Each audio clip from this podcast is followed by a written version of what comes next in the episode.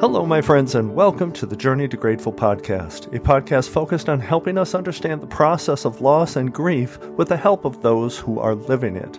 I'm your host, Tim Begonia, and this is show number 49. Through this show, you and I will examine the details we've discovered during our grief journey, share our experiences, the good and the not so good, through the podcast, the blog, and on social, while building a community that desires a more open understanding of what grief is, how it affects us all, and how best to navigate its difficult path. Be sure to join the community, subscribe to the podcast, and find quick links to do both at journeytograteful.com. If you like what you hear in the show, please share an episode and the podcast with someone you know who could benefit a community that understands the path they are currently on.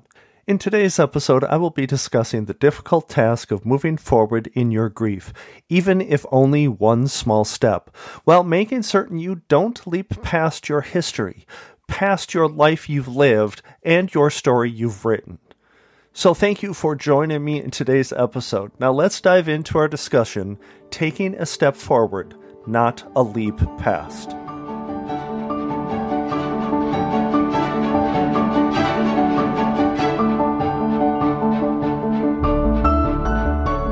If you are on your grief journey, then you are aware there comes a time when a good friend or a supportive professional asks you what steps you might be taking to move forward.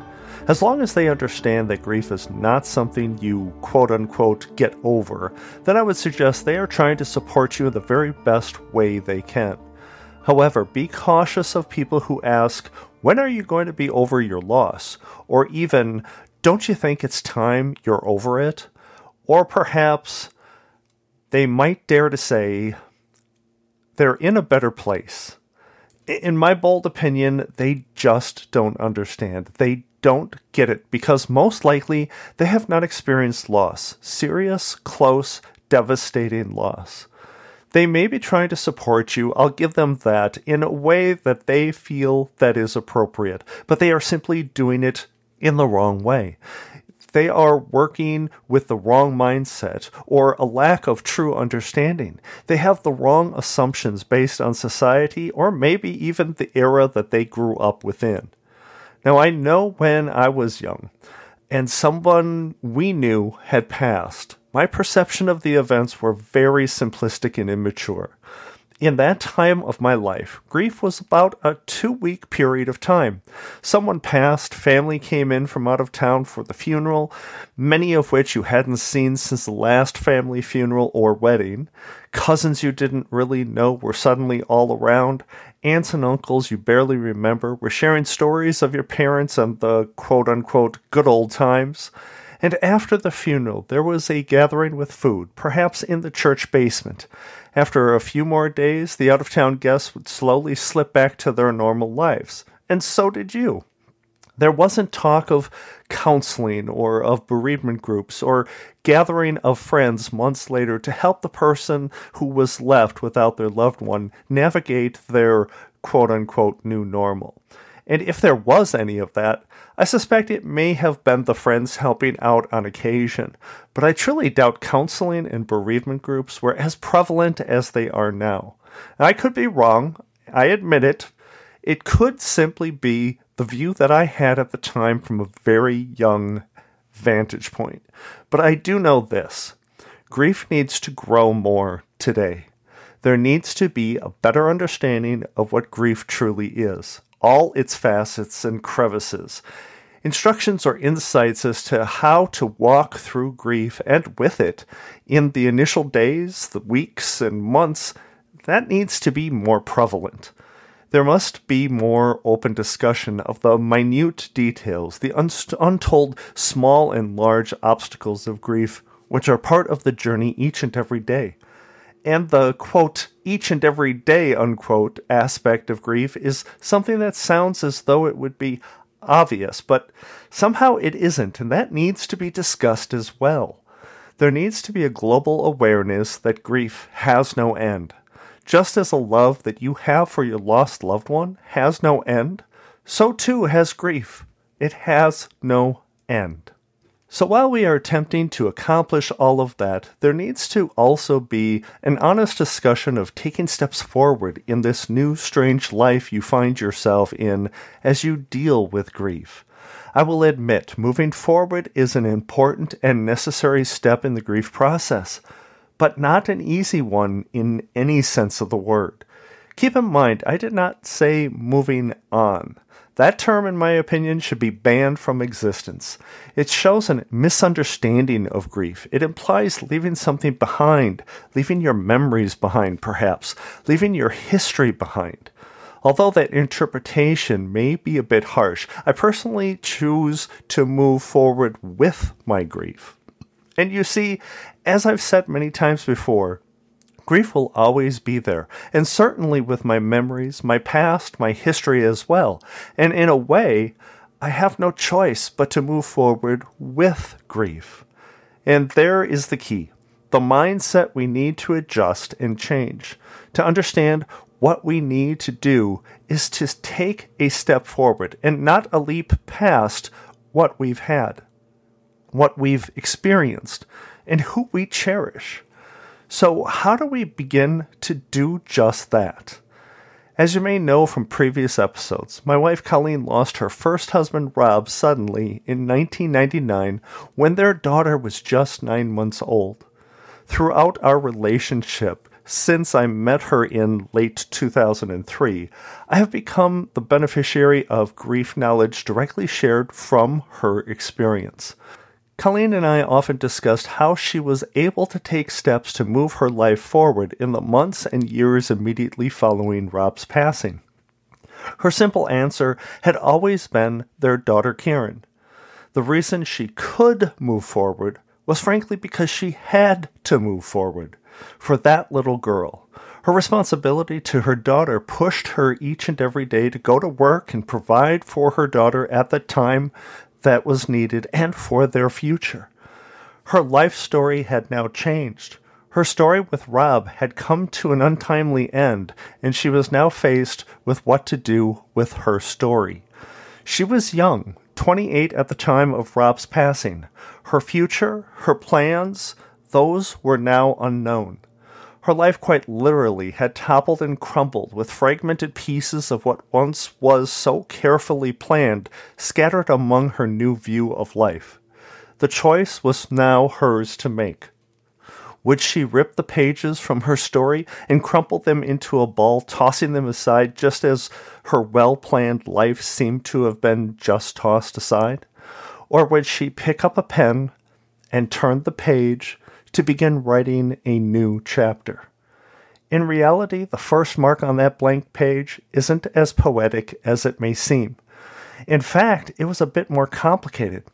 Colleen and I discussed how she experienced an inner struggle with the chapters she'd already written with Rob.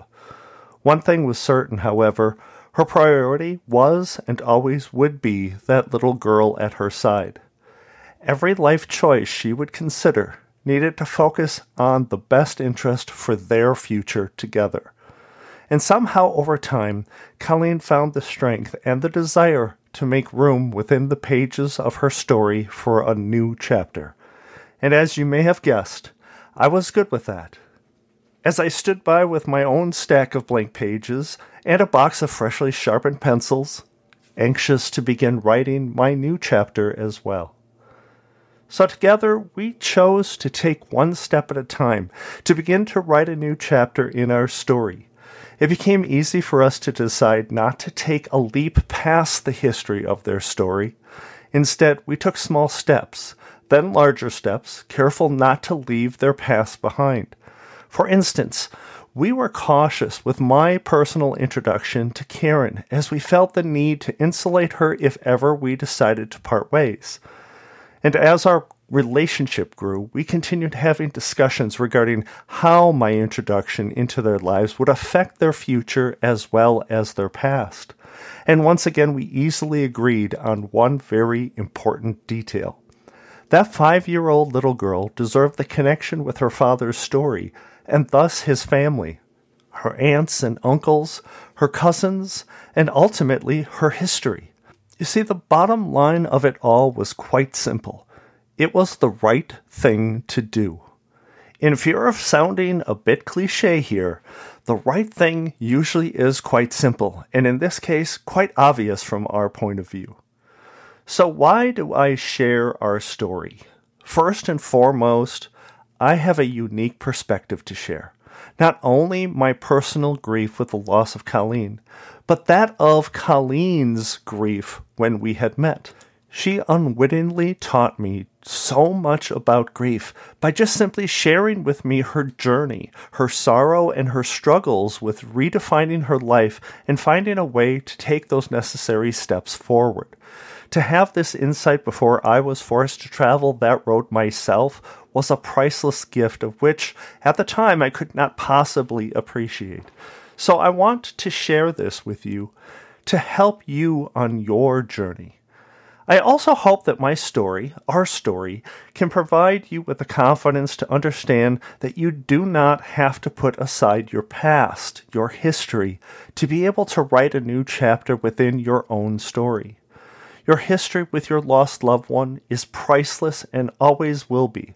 However, it should not be the reason you are not willing to take one step forward for yourself in life.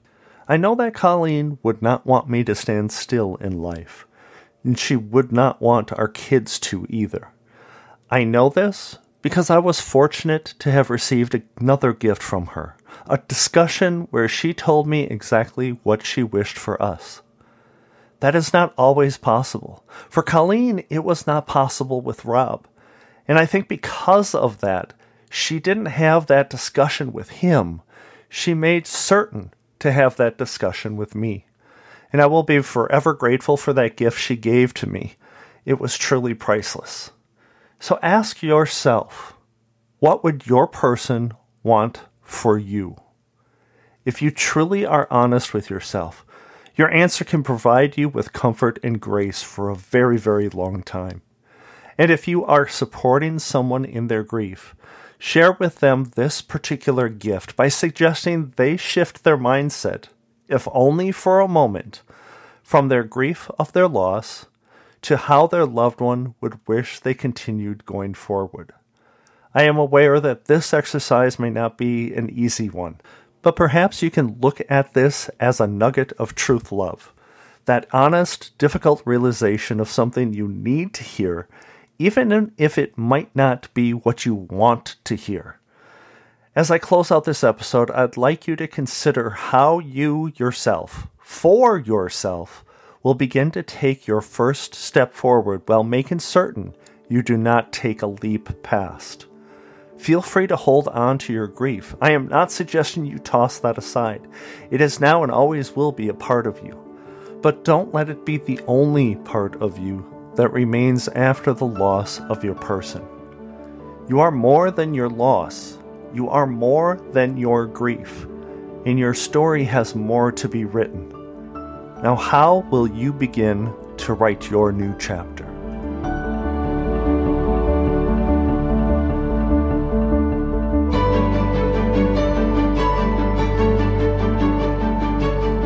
Thank you for joining me on the Journey to Grateful podcast this week. I'm so thankful for you being here each and every week.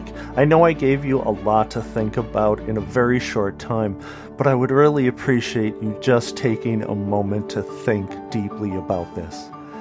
Also, please stop by the community and let your voice be heard. Share your story or ask questions. I'm glad to help if I can. Head on over to journeytograteful.com/community to access our social channels, and that would be Facebook or Instagram. Request to become a guest on the podcast or contribute to the blog with your own story. While you're on the site, sign up for my bi-monthly newsletter designed to provide you with inspiration and motivation. And also, I invite you to connect with me directly via email. The email address is tim@journeytograteful.com. Or you can just simply call and leave a voicemail. The number is 262-298-2428. That's 262-298-CHAT. And lastly, I ask if you like the show, please share the podcast with a friend, Take a couple of minutes to rate and review the show.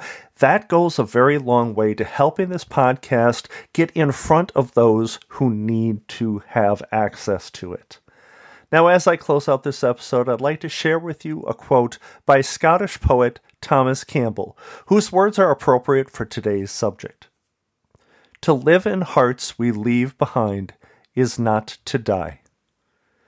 That is the quintessential reason we speak of our loss, why we speak our loved ones' names, and the need we have to hold tight our memories and our history with them. For those on their journey with grief, this quote and this concept, it won't be very new to you. However, for those who are supporting someone who has lost a loved one, please hear this, please know this, and hold it close, as it means the world for us who are grieving. It means so much for you to understand and for you to help us act upon it. Help us live in the memory and the life that we cherish that is now gone, and help us to say their names. Thank you once again, my friends, for joining me today. Let me know your thoughts on today's episodes or any previous episodes. And for those who are walking on their path with grief, I hope you find a way to walk confidently on your journey to grateful. Bye-bye.